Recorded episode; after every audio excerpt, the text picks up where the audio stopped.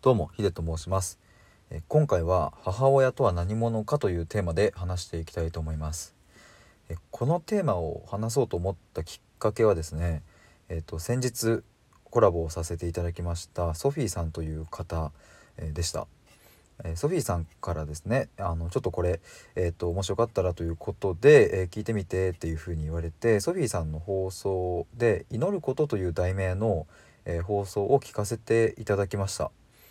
であの概要欄にも貼っておくのであのもしよかったら聞いていただきたいんですけれどもあの長くないのでちょっとそこで何をソフィーさんがおっしゃってるかっていうのを、えっと、ここから抜粋と引用させていただいて、えー、ちょっと話したいと思います。えー、祈ること一人の女性が初めて母としての役割を与えられた時喜びや幸福感と背中合わせで不安や戸惑いがあったことでしょうそれでも命を祝福し日常を懸命に生きることでしか過ごすことができなかったかもしれません。大丈夫と分かっていても滑稽なまでに良かれと思い子供に思いを馳せる。母とは祈るもの。一心に手を伸ばすこの心もまた祈りなのかもしれません。すべての母と命に祈ります。母の日に寄せて、えー、ソフィー。ということでどうですか？僕これめっちゃ感動したんですよ。母の日に、えー、放送されていた内容、えー、ということでソフィーさんが、まあ、全ての、えーと、母親母に対しての、うんとまあ、メッセージというかで出されたと思うんですけれどもうんと僕ねこれいくつか 裏方印象があの印象に残ったところがあってえっ、とですねまず、え冒頭ですね。一人の女性が初めて母としての役割を与えられた時喜びや幸福感と背中合わせで不安や戸惑いがあったことでしょうと。ここねいや本当にちょっとなんかうわって思いましたね。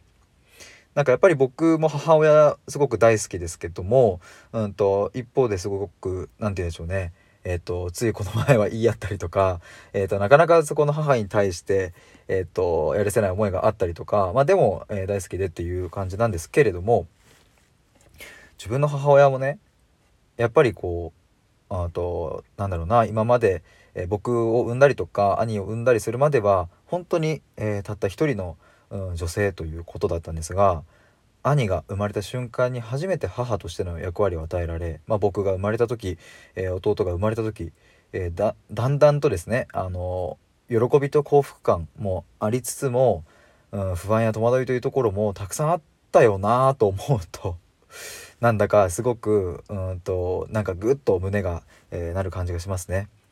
続いてそれでも命を祝福し日常を懸命に生きることでしか過ごすことができなかったかもしれませんと。これもそうだよなと思いますね。不安や戸惑いがあってもまあ子供が生まれた以上どんなに辛くても育児を放棄することなんてできないしどんなに仕事が辛くても、うんと、やっぱり家に帰ったら子供のお世話をしなければならないっていう、うん、母親、えー、として生きていくっていうのはすごく、うんと大変なことだよなと思います。そして続いて、ちょっとこのままあれですね、全部ちょっと読みながら、あの、思ったこと言ってきます。えー、大丈夫と分かっていても、滑稽なまでに良かれと思い、子供に思いを馳せる、母とは祈るものと。これね、滑稽なまでに良かれと思いっていう表現、むちゃくちゃ好きですね、僕。好きですねってなんかちょっと上から目線ですけれども、うんと、やっぱそうだよなって思いました。なんか大丈夫って分かってても、傍から見たらね、滑稽なまでに良かれ良かれと思って、えー、子供に思いを馳せると。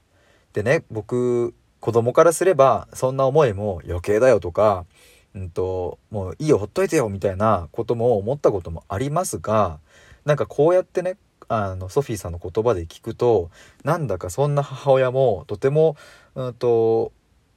愛愛らしいというか なんか嬉しい愛情を注いでいただいたもらったんだなということが分かりますね。で最後に一心に手を伸ばすこの心もまた祈りなのかもしれません。えー、全ての母と命に祈りますと、いうことで